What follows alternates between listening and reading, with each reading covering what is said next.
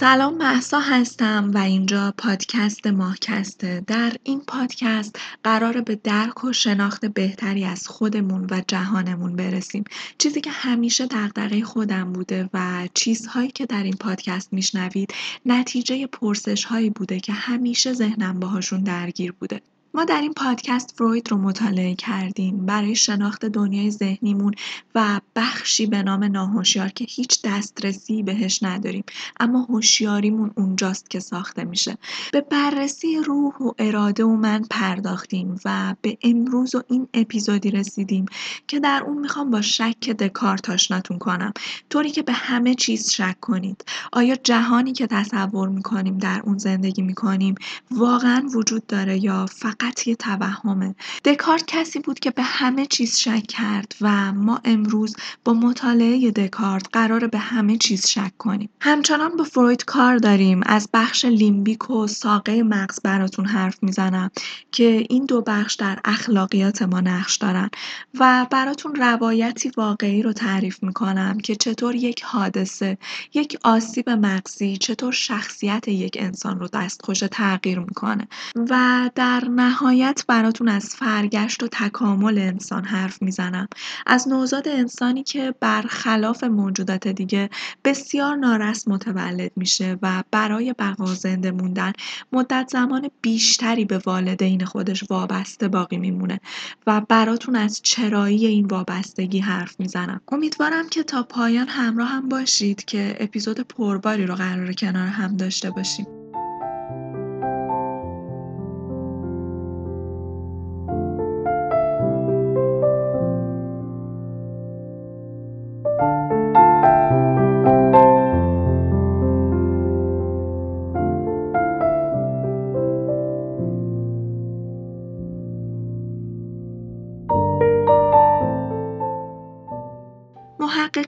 دنیای زیستشناسی هستند که باور دارن هوشیاری یک واقعیته و بار ارزشی اخلاقی و سیاسی بالایی هم داره.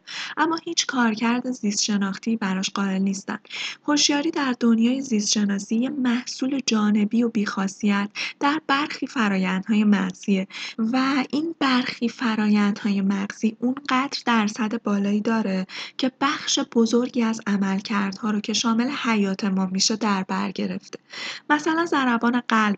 تنفس کارکرد خود مغز در کنترل افکار که در اپیزودهای مربوط به فروید توضیح دادم. ما تصورمون اینه هوشیاری و تصمیمات ما هستن که در این موضوع دخیلن. شما دستت رو به یک جسم داغ بزنی دیگه هوشیاری و تفکر و احساس بی اهمیتن. مغز در سریعترین حالت ممکن تصمیم می‌گیره و دست شما رو عقب می‌کشه. شاید بعضیا بگن من همین الان تصمیم می‌گیرم دستم رو روی چیز داغ نگه دارم. یا دیگه نفس نکشم. توصیه می‌کنم این کار رو بکنید. توصیه می‌کنم امتحانش کنید. تا ببینید اون وقت مغز از چه طریقی وارد عمل میشه. تا زنده نگهتون داره. تا دور از خطر نگهتون داره. چطور افکارتون رو شکل میده که ادامه بدید به سالم بودن و حیاتتون؟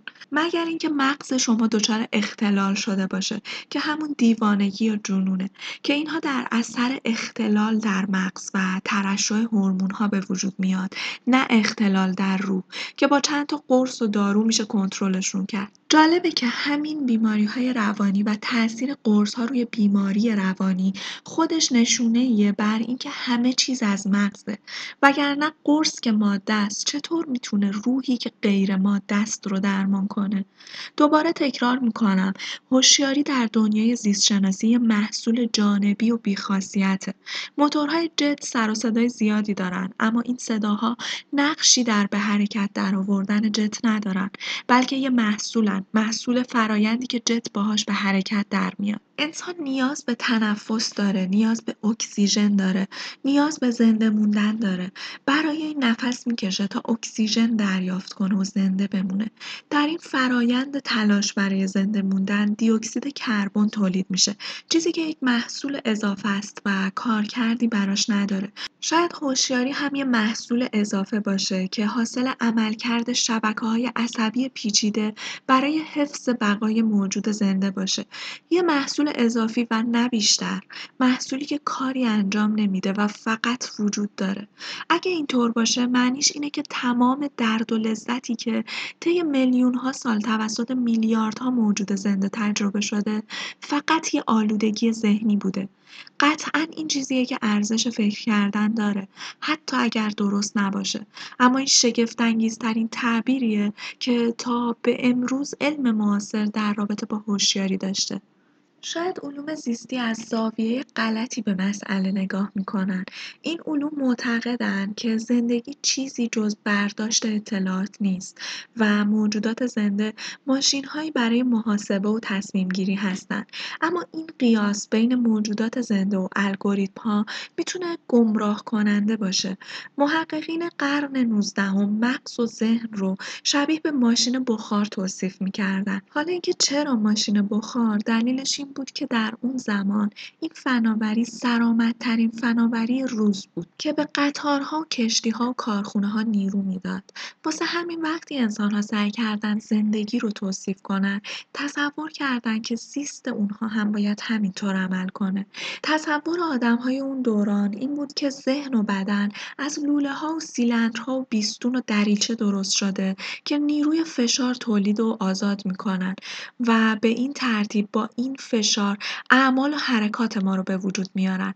چنین تفکری حتی تاثیر عمیقی بر روانشناسی فروید گذاشت و اتفاقا به همین دلیل روانشناسی اون زمان رو که مطالعه می‌کنیم اصطلاحاتی که توش نوشته دقیقا اصطلاحاتیه که به صنعت مرتبطه.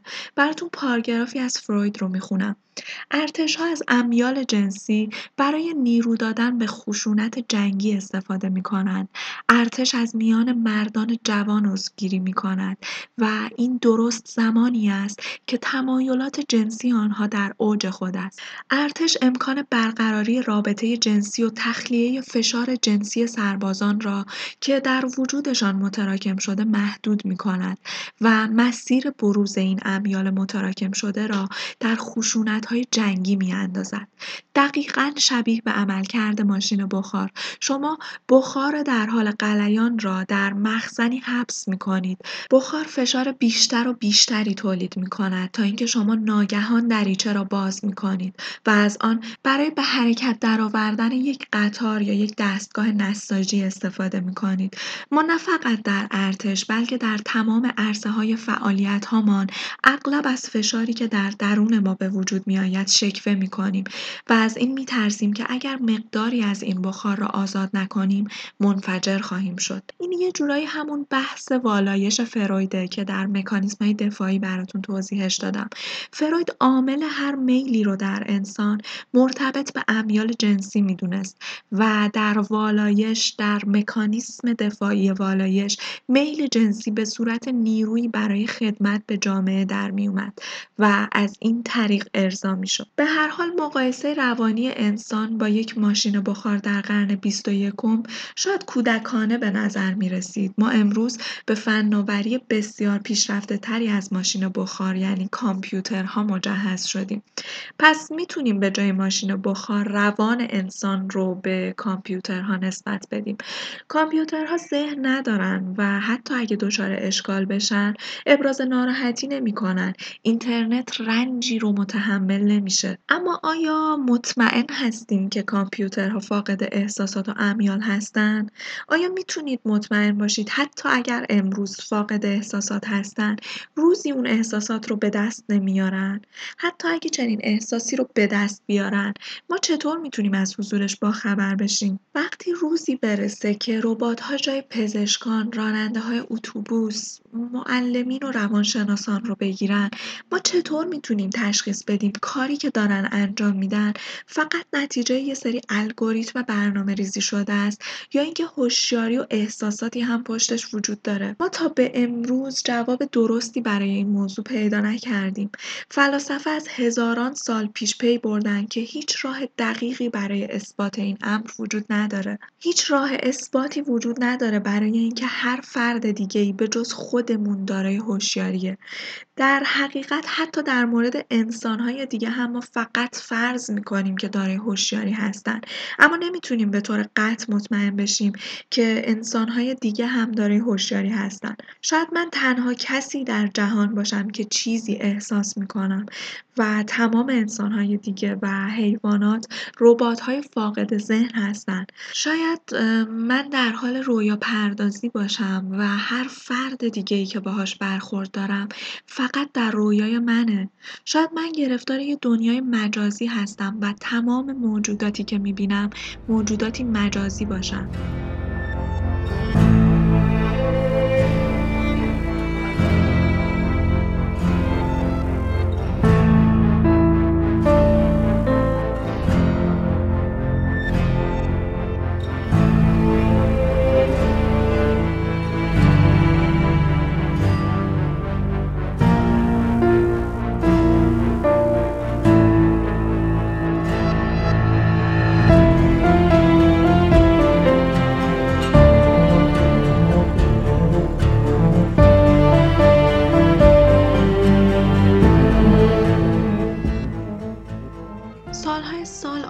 ذهنشون درگیر با همچین هایی بود. اون داستان معروف فیلسوف چینی که می‌گفت خوابیدم و خواب دیدم ای هستم. اکنون که بیدار شدم نمی‌دانم آیا انسانی هستم که خواب دیده پروانه شده یا ای هستم که خواب انسان بودن را می‌بینم. یه جورایی شک کردن به خود اینکه این من کیه و نه تنها که من کیه بلکه آیا اصلا منی وجود داره و یکی از فیلسوفان پیشگام و پیشرو صاحب سبک در این زمینه دکارت بود. در اپیزود قبل براتون گفتم که دکارت چطور حیوانات رو فاقد احساس و خداگاهی می‌دونست و تاثیر فلسفه دکارت چقدر در اون زمان زیاد بود که برای کشف رازهای بدن انسان حیوانات رو زنده زنده کالبد شکافی می‌کردن چون معتقد بودن حیوان درد و رنجی رو احساس نمی‌کنه. توجیهات دکارت برای این اعتقاد بسیار جالبه. مثلا می‌گفت آدمها هر چقدر هم ابله و پلیت یا دیوانه باشن حداقل توانایی این رو دارند که چند کلمه رو با هم ترکیب کنن و جمله ای بسازن و افکار خودشون رو از طریق اون جملات به دیگران بفهمونن. ولی هیچ کدوم از حیوانات هر چقدر هم کامل و خوش ساخت در خلقت باشن نمی‌تونن همچین کاری رو انجام بدن. و این نتونستن به خاطر این نیست که نقصی در اعضای اونها وجود داره. چون مثلا توتی می‌تونه ادای الفاظ ما رو در بیاره ولی نمی‌تونه مثل ما حرف بزنه. یعنی اون چه که در فکرش میگذره رو بیان نمی‌کنه. در صورتی که مردم کر و گنگ مادرزاد که مثل حیوانات بلکه حتی بیشتر از اونها فاقد اعضای تکلم هستن هم توسط علائمی می‌تونن اونچه که تفکرشونه رو بیان کنن و با بقیه معاشرت داشته باشن. پس از همه اینها نتیجه گرفت که جانوران نه تنها کمتر از انسانها عقل دارن بلکه هیچ عقلی ندارن. اما سوالی که به شخصه برای من مطرح میشه اینه که مثلا ما از هر حیوانی مثلا پرنده ها صداهایی رو میشنویم که برامون نامفهومه و همینطور در مقابل ما برای پرنده ها صداهایی رو تولید می‌کنیم که نامفهومه براشون. موجودی مثل زرافه حتی توانایی نداره که کلامی با همگروهی های خودش صحبت کنه. اما بالاخره بین خودشون قراردادی گذاشتن و با حرکت دومشون به هم پیام انتقال میدن. این پیام ها برای ما نامفهومه. همینطور پیام هایی که ما به هم میدیم برای حیوانات دیگه و گونه های دیگه نامفهومه. و این برداشت دکارت از اینکه حیوانات فکر ندارن چون شبیه به ما حرف نمی‌زنن و پیام منتقل نمی‌کنن به شدت برام عجیبه. بگذریم حیوان دکارتی نه تنها از فکر عاجزه بلکه از احساس هم خالیه. حیوان دکارتی جان خردمند نداره. پس نه فکر می‌کنه و نه رنج می‌بره. به همین دلیله که میشه باهاش شبیه به یک ابزار آزمایشگاهی برخورد کرد. دکارت با شور و شوق به کالبد شکافی های خودش بر روی حیوانات ادامه می‌داد و ازشون با شور و شوق بیشتری هم حرف می‌زد. نامه دکارت رو به یکی از دوستانش برات براتون می‌خونم.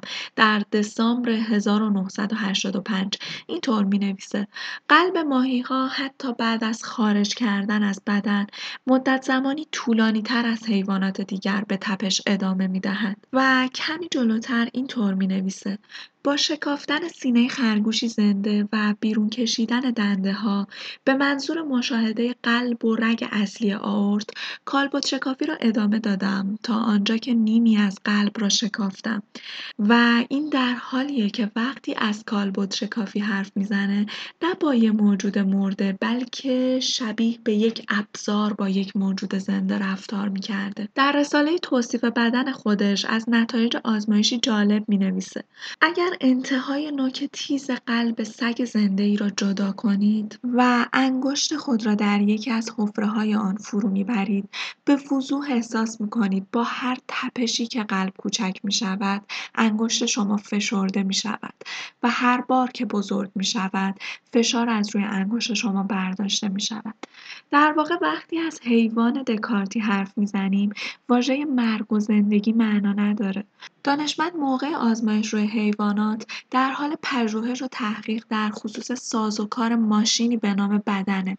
در واقع دکارت معتقد بود بدن حیوان اساسا ماشینی مشابه با بدن انسانه و با شناخت عملکرد اولی می‌تونیم به عملکرد دومی پی ببریم.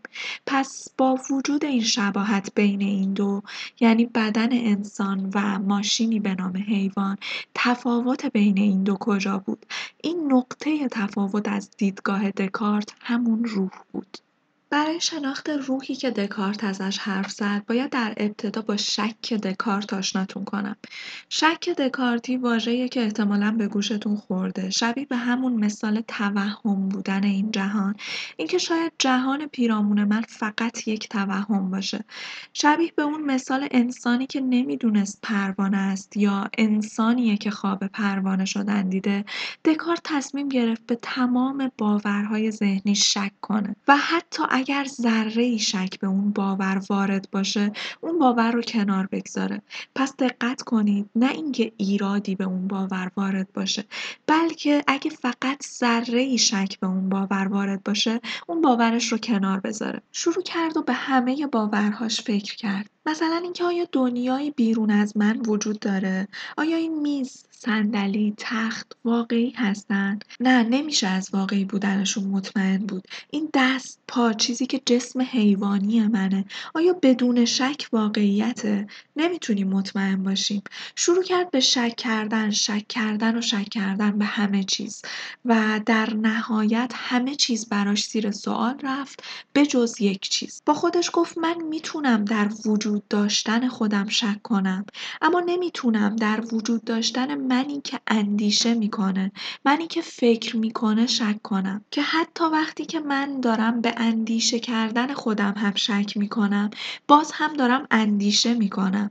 پس اندیشه کردن چیزی جدایی از تنه چیزی جدایی از جسمه. من اندیشه می‌کنم پس وجود دارم.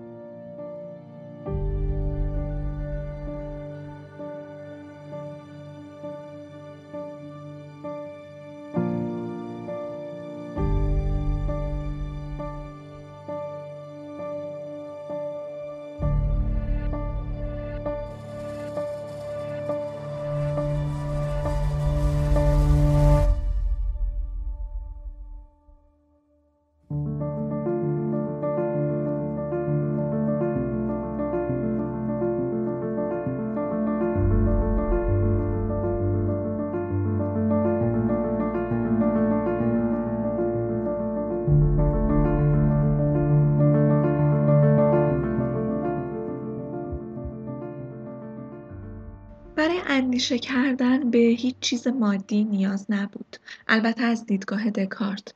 و خب نتیجه گرفت روحی وجود داره که کاملا جدا از جسم ماست. حالا اینکه جسم و روح چطور به هم وصل میشن رو دکارت اینطور تعریف می‌کرد. مکانی در مغز وجود داره به نام قده سنوبری میانی ترین بخش مغز تنها عضو مغز که فقط یه دونه ازش وجود داره. بقیه اجزای مغز همشون جفت همن و از هر عضو مغز دو تا وجود داره بجز قده سنوبری دکارت معتقد بود این قده محل تلاقی روح و جسمه. قده که امروز به عنوان قده تنظیم کننده ساعت زیستی بدنمون میشناسیمش. قده که باعث ترشح ملاتونین میشه. ملاتونین همون هورمونیه که خوابتون رو تنظیم می‌کنه. می‌کنه. قده سنوبری بر اساس دریافت نور خورشید و عوامل دیگه ای صبحها شما رو سرحال می‌کنه. از عصر بدن شما رو آماده خواب می‌کنه و شب اونقدر ملاتونین در بدنتونه که احساس خوابالودگی می‌کنید. امروز می‌دونیم این قده در فعالیت های جنسی هم تاثیر زیادی داره. اما همچنان قده سنوبری این تک قده پنهان شده در اعماق مغز همچنان از رمز و رازهای دنیای مغز باقی مونده. اما نقدی که در این باره به دکارت شد نقدی بود که در زمان حیاتش اتفاق افتاد و اتفاقا خودش هم با این نقد درگیر شد. دکارت اساسا در جستجوی عضوی در بدن انسان بود که روح رو به جسم پیوند بده. همچین شواهدی هرگز قابل بررسی نبود. چطور و بر اساس چه شواهدی دکارت قده سنوبری رو محل این تلاقی در نظر گرفت؟ دکارت با این کارش فقط یه عضو رو معرفی کرد. عضوی که اتفاقا در جانداران دیگه هم وجود داره و فقط مخصوص انسان نیست. صورت مسئله هنوز حل نشده باقی مونده. حتی اگر محل تلاقی قده سنوبری باشه این اتصال چطور اتفاق میافته؟ چطور روح و جسم در قده سنوبری به هم وصل میشن؟ بر اساس چه شواهدی؟ که حتی اگر این شواهد وجود داشته باشه آیا وجود قده سنوبری در حیوانات نمی‌تونه شاهدی بر این باشه که موجودات دیگه هم روح دارن. حیفه که از دکارت و شک دکارت براتون بگم و کتاب خوبی در رابطه باهاش معرفی نکنم. جدای از فلسفه دکارت که کتاب های خیلی خیلی خوبی رو از نشریات مختلف می‌تونید تهیه کنید اما کتابی که امروز معرفی می‌کنم خواسته در رابطه با دنیای ذهن و قده سنوبری و بررسی این بخش از فلسفه دکارت توسط آقای آنتونیو داماسیو که ایشون متخصص علوم اعصاب و پرتغالی تبار امریکایی و رئیس مؤسسه مغز و خلاقیت هستند. ایشون در کتابی به نام خطای دکارت نظریه دکارت رو در رابطه با ذهن و بدن به چالش می‌کشن همونطور که توضیح دادم دکارت ذهن و بدن رو جدا از هم می‌دونست و قده سنوبری رو مکانی برای اتصال این دو بخش اما داماسیو همونطور که انتظار میره بر اساس دانش رشته خودش و با توضیحات مفصل و کاملی این نظریه رو رد می‌کنه و بیان می‌کنه ذهن و بدن دو جنبه مختلف یک پدیده زیستی هستند و جالب با توضیحاتی به همون نشون میده که چطور مغز و اراده ما با هم در ارتباط هستند دقیقا همون چیزی که در دو سه اپیزود اخیر ویژه داریم بهش می‌پردازیم و در این کتاب از زبان یک متخصص علوم اعصاب قرار این ارتباط به همون نشون داده بشه. حتما خوندن این کتاب رو به کسانی که علاقه من هستن جایگاه اراده و دنیای ذهن انسان رو بهتر بشناسن توصیه می‌کنم. کتاب فوقالعاده که حتما ارزش خونده شدن رو داره و نه تنها که ارزش خونده شدن داره بلکه مطمئنا از اون دست کتاب که تغییری در جهان بینیتون رخ میده قبل و بعد از خوندنش. این کتاب رو هم می‌تونید از همراه همیشگی من تیم خوب کتاب سوژه تهیه کنید که البته آرشیو خیلی خوبی هم از کتاب های دارن. تیم کتاب سوژه یکی از معتبرترین فروشگاه های کتاب در حوزه علوم انسانی هستند که تیم مشاوره خوبی هم برای انتخاب بهترین کتابی که بهش نیاز دارید دارن و در کوتاهترین زمان ممکن کتاب ها رو به دستتون میرسونن که لینک پیجشون رو در قسمت توضیحات پادکست براتون گذاشتم.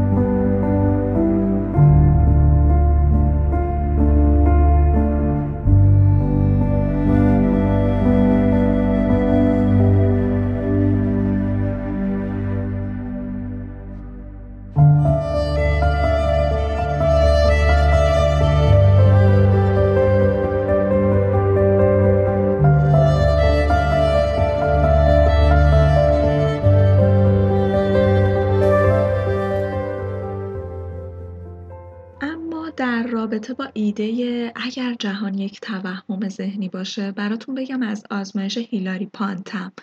تصور کنید که یه روز یک دانشمند دیوانه مغز ما رو از جمجمه خارج کنه و اون رو به طریقی زنده نگه داره. یعنی مثلا مغز ما رو توی یه محلولی از مواد مغذی و پر از اکسیژن قرار بده و حالا به هر طریقی مغزمون رو زنده نگه داره. و بعد از اون به روشی پیچیده مغز ما رو به یک کامپیوتر وصل کنه و این توهم رو در ما ایجاد کنه که زندگی ما همچنان به صورت عادی ادامه داره. اگر یادتون باشه در اپیزود قبل گفتم براتون هر تفکری هر خاطره هر اسمی هر حرفی هر چیزی در مغز ما جریان الکتریکی مخصوص به خودش رو داره. مغز با استفاده و بر اساس همین جریان های الکتریکیه که کار می‌کنه.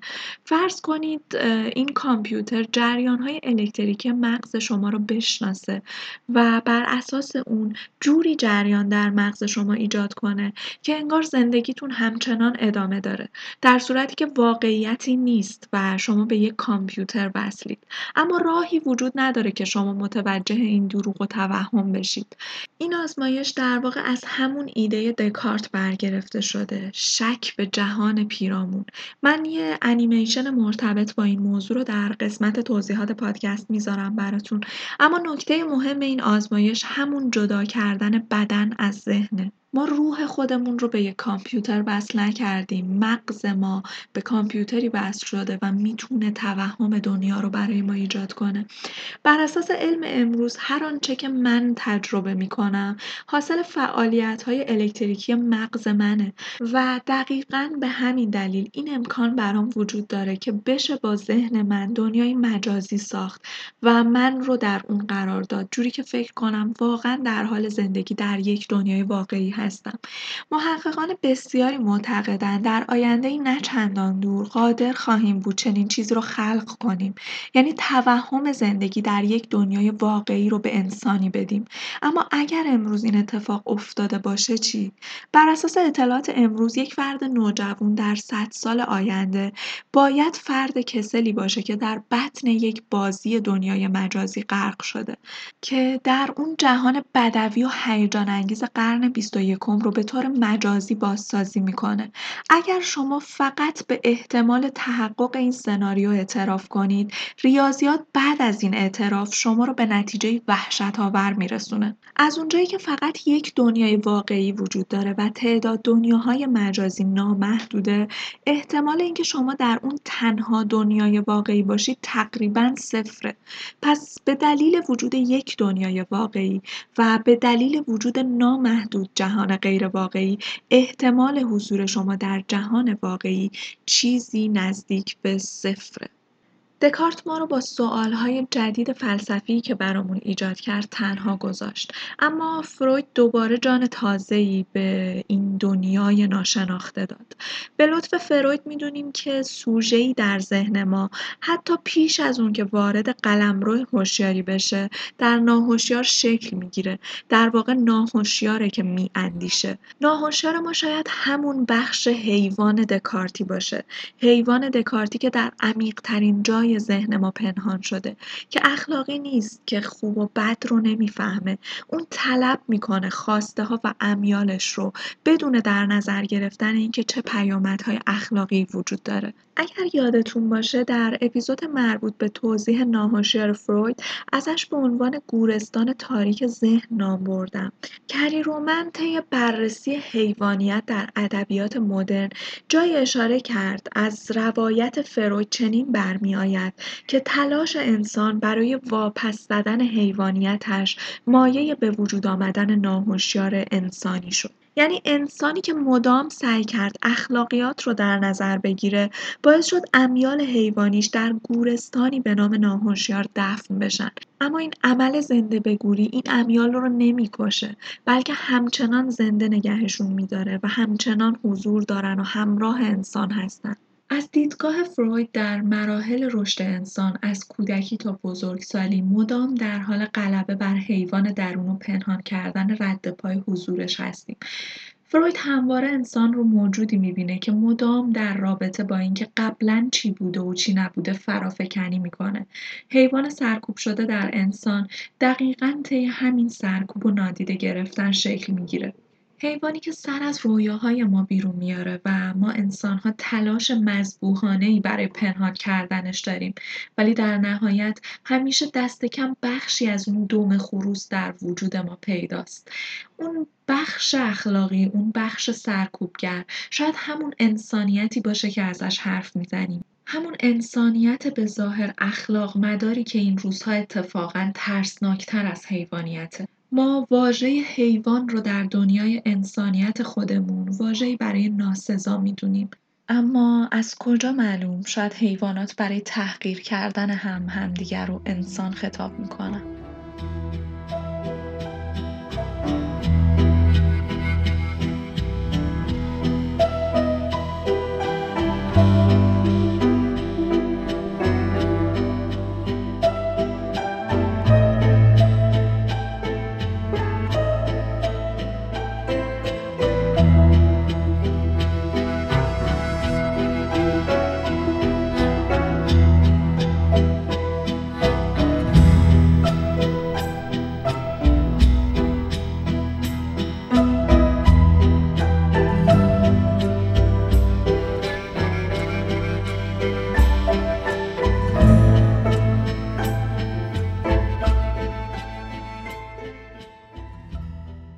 یادمون نره یادمون نره که شروع داستان ما با فروید بود.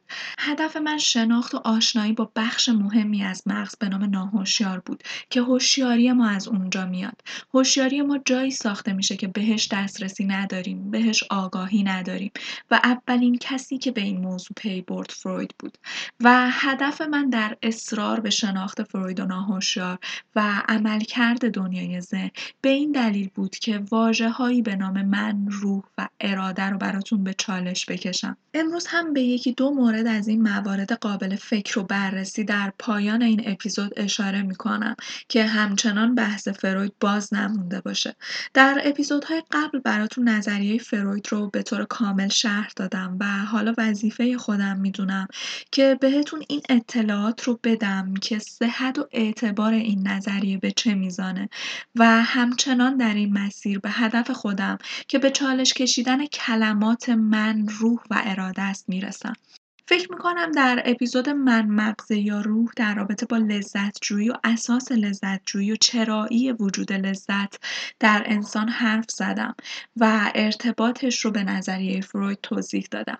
امروز یافته های به دست اومده از چند برنامه تحقیق علوم اعصاب به همون نشون دادن که قرایز ما یا ساده ترش قرایز حیوانی ما در دو ساختار مغز یعنی ساقه مغز و دستگاه لیمبیک دارای منشأ هستن.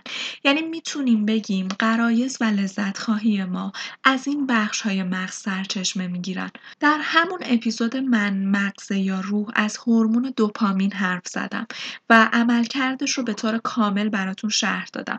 همون هورمونی که ما به عنوان هورمون عشق میشناسیمش همون هورمونی که وقتی لذت رو تجربه می‌کنیم باید مطمئن باشیم که در بدنمون شناوره. جک پنگسپ دانشمند علوم اعصاب در سال 2004 و کنت بریج که روانشناس بود چند دهه از عمر خودشون رو صرف شناخت سیستم پاداش در مغز کردن. سیستم پاداش رو هم توضیح دادم براتون. پاداشی که مغز به ما میده لذت در قبال کارهایی که دوست داره انجامشون بدیم.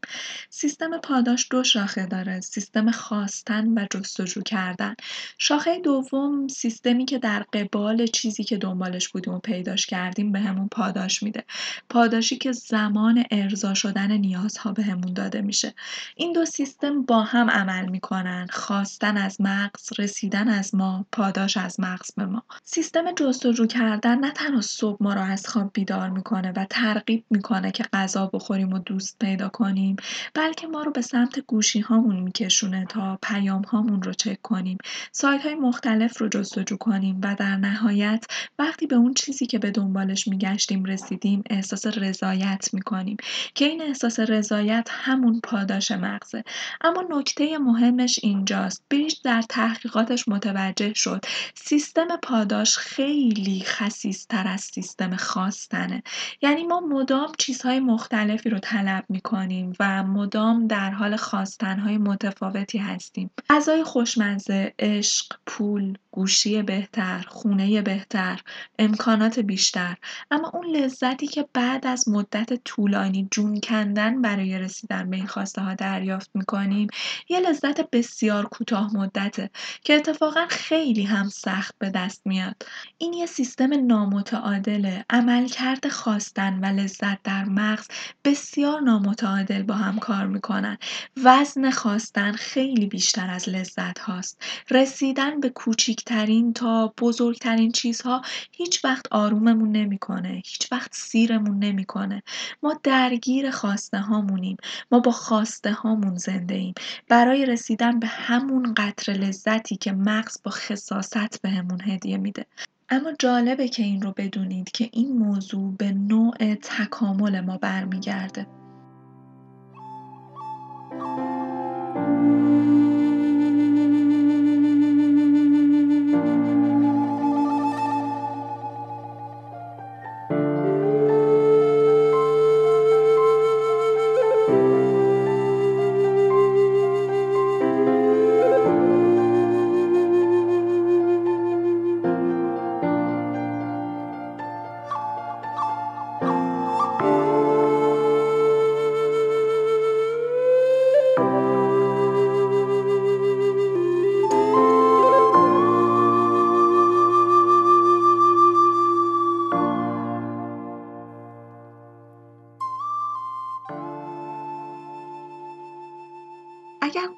و ها یا بذارید از واژه خود فروید استفاده کنم. اگر نهاد ما به راحتی ارضا می‌شد حس لذت و رضایت درونی برای ما یه حس خواستنی ناب نبود. حسی بود که مدام تجربهش می‌کردیم اما طولی نمی‌کشید که میمردیم. بله میمردیم و حتی نسل ما دچار انقراض می‌شد. اگه حس لذت یه حس همیشگی و تکراری برامون بود لذت جنسی چیزی نبود که تمام آدم ها مدام طلبش کنن. و خب در نتیجه تولید مثل انسان هیچ وقت شبیه به امروزش نبود. اگر لذت حسی تکراری بود و ناب و دست نیافتنی نبود انسان ها چه انگیزه برای خوردن غذا داشتن؟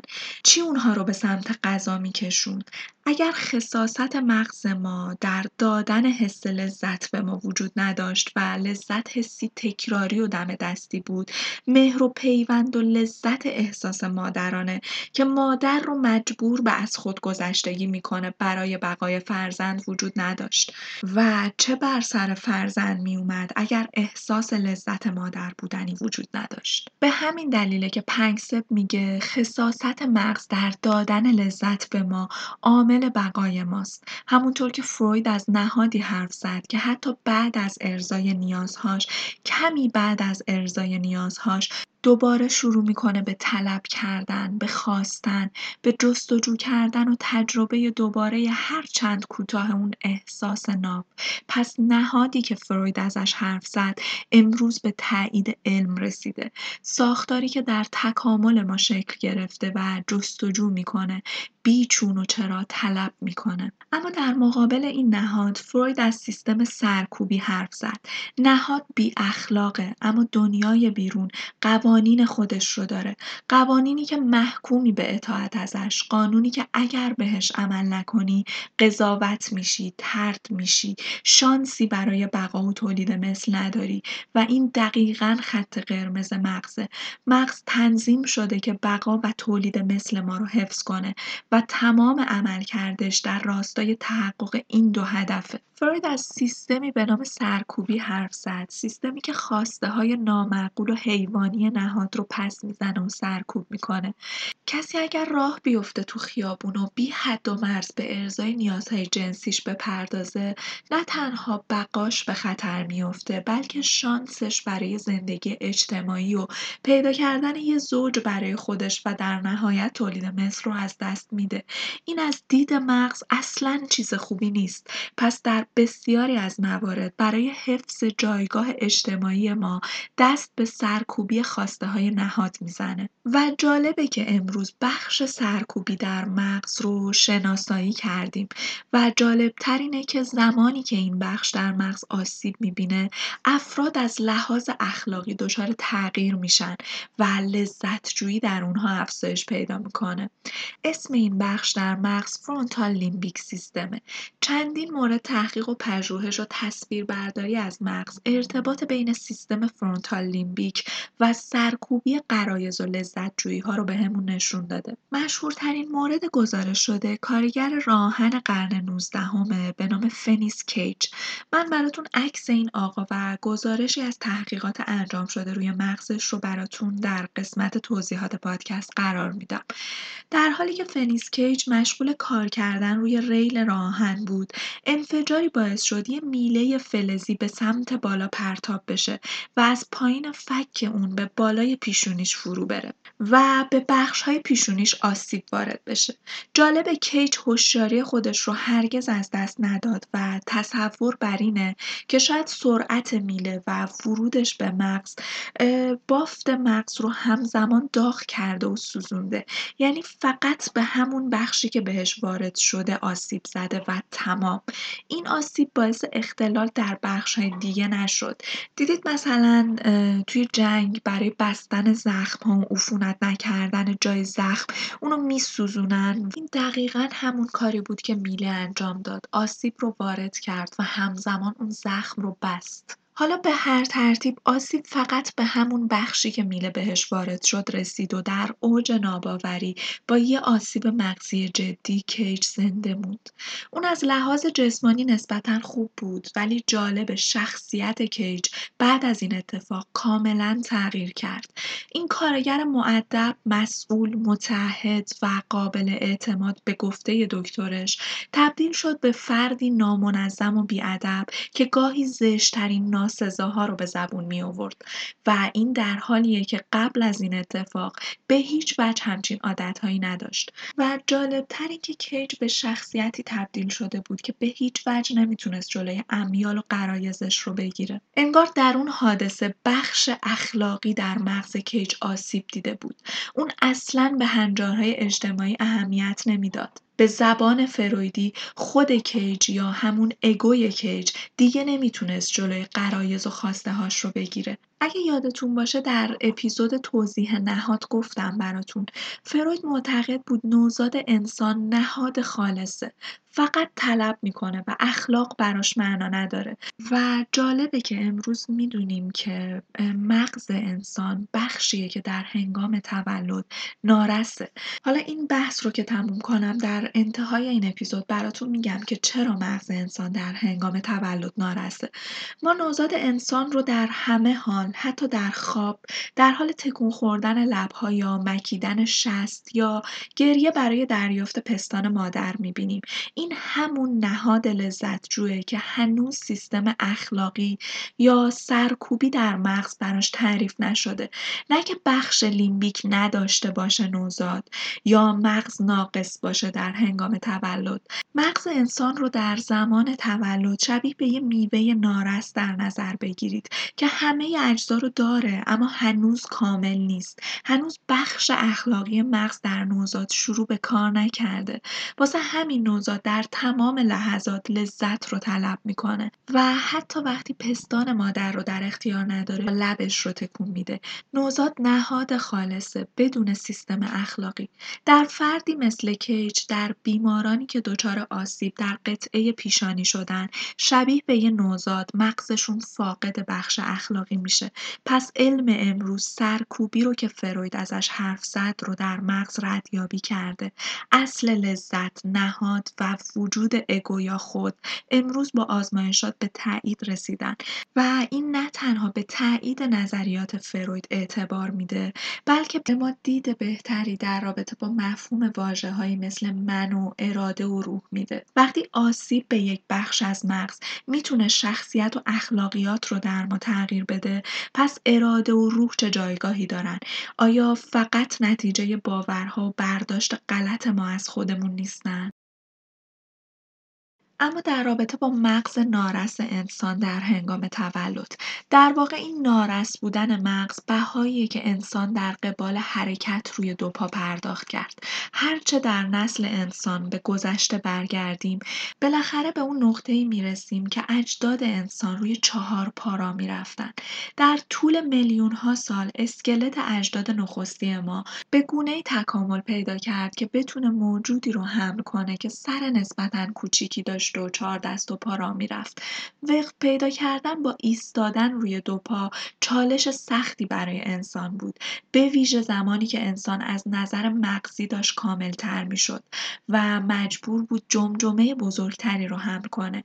هزینه ای که انسان برای ایستادن روی دو پا و داشتن دستانی ورزیده پرداخت کرد درد کمر و خشکی گردنش بود. اما در روند این تغییرات ها هزینه سنگینتری رو هم پرداخت کردن. ایستاده راه رفتن اسکلت پا رو تغییر می‌داد. دو پا به هم نزدیکتر شدن.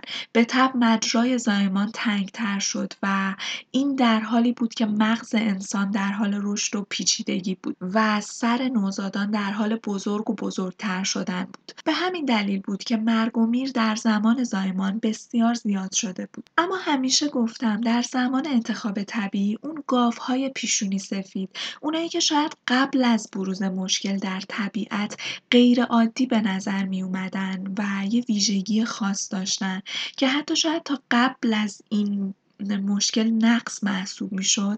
الان همون نقص براشون تبدیل به یک برگ برنده قوی میشه. زمانی که مرگ و میر نوزاد انسان به دلیل بزرگ شدن سر نوزاد و تنگ شدن مجرای زایمان در روند تکامل انسان زیاد شده بود نوزادایی که نارست به دنیا می اومدن شانس بیشتری برای عبور از مرحله زایمان و مرگ داشتن. نوزادان زودرس سر و مغزی کوچیکتر و نرمتر داشتن و راحتتر از مرحله زایمان و اون دریچه تنگ زایمان عبور می‌کردن و زنده میموندن و تولید مثل می‌کردن و شبیه به خودشون فرزندانی نارس به دنیا می آوردن. در واقع ژن نارس به دنیا اومدن در انسان براش تبدیل به یک برگ برنده شد و انتخاب طبیعی هم طرفدار بیچون و چرای زایمانهای زودرس شد. نوزاد انسان در مقایسه با دیگر موجودات نارس متولد میشه یعنی هنوز بسیاری از اندامهای حیاتیش به طور کامل شکل نگرفته اما از بدن مادرش خارج میشه. کره اسب کمی بعد از تولدش می‌تونه جست و خیز کنه و بچه گربه تنها چند هفته بعد از تولد مادرش رو ترک می‌کنه تا خودش به جستجوی غذا بره.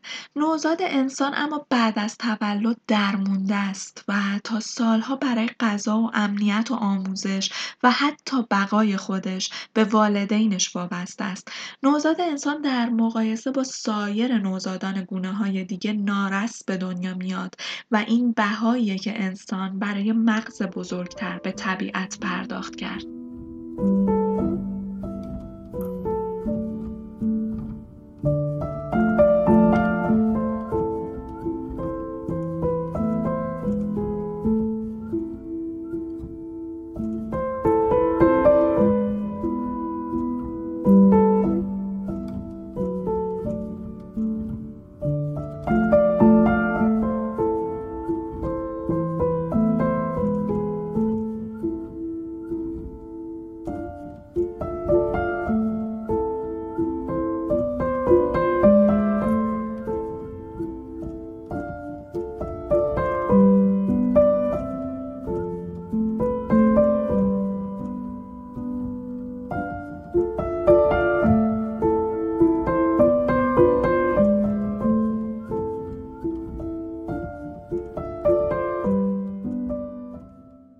حیفم میاد اگه این توضیحات اضافه تر رو هم نگم براتون که طبعات این تغییر انسان چطور روی زندگیش اثر گذاشت. نوزاد انسان نارس و وابسته متولد می‌شد. مادران به تنهایی نمی‌تونستن غذای خود و فرزندان قد و نیم قد خودشون رو فراهم کنن چون نوزاد نیاز به مراقبتی 24 ساعته و تمام وقت داشت. پس حتی شبیه به امروز ما که زندگی رفاه بیشتری رو برامون آورده بزرگ کردن بچه ها حتی بیشتر از امروز نیازمند کمک اعضای خانواده و همسایه ها بود. پس تکامل انسان جوری رقم خورد که این پیوندهای محکم اجتماعی و روابط اجتماعی قوی تبدیل به بخشی از غریزه انسان بشه.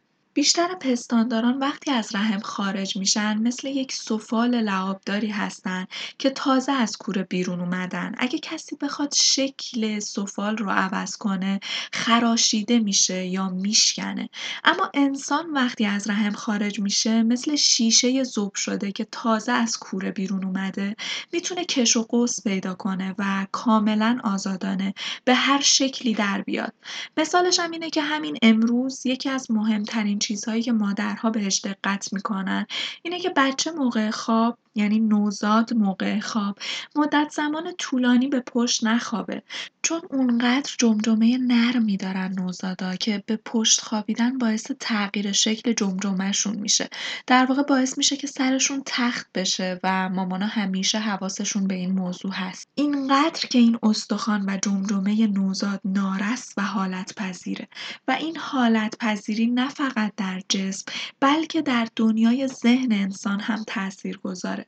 فرگشت و تکامل نوزاد انسان و نارس بودنش اون رو طوری ساخته و پرداخته کرده که صرفا یادگیرنده باشه.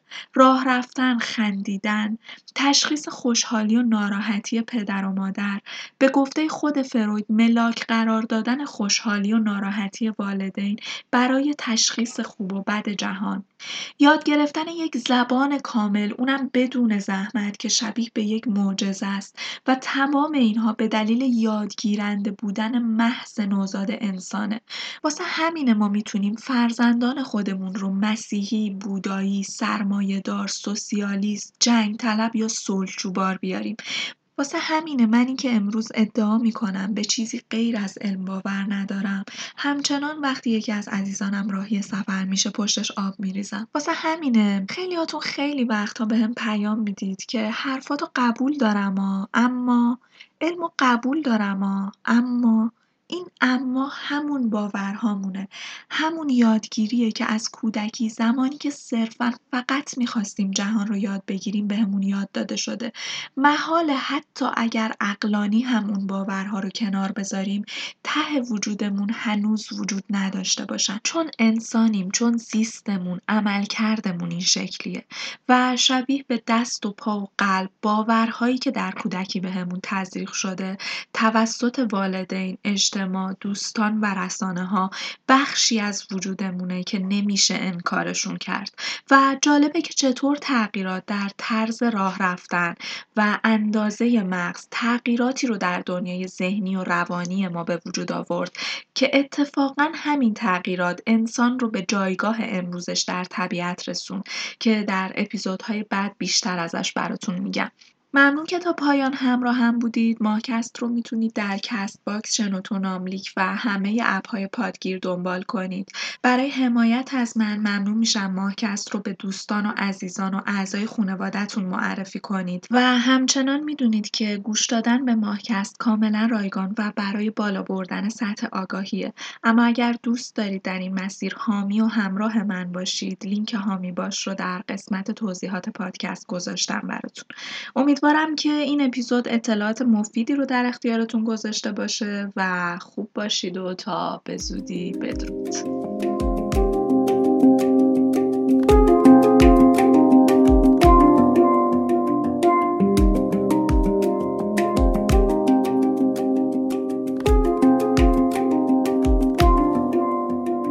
از آن سوی شب می آیم باری از حسرت بر دوشم خورشیدی پنهان در دستم آواز باران در گوشم.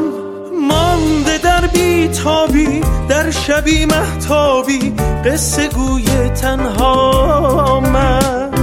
روز و شب سرگردان در میان طوفان مای بی دریا من.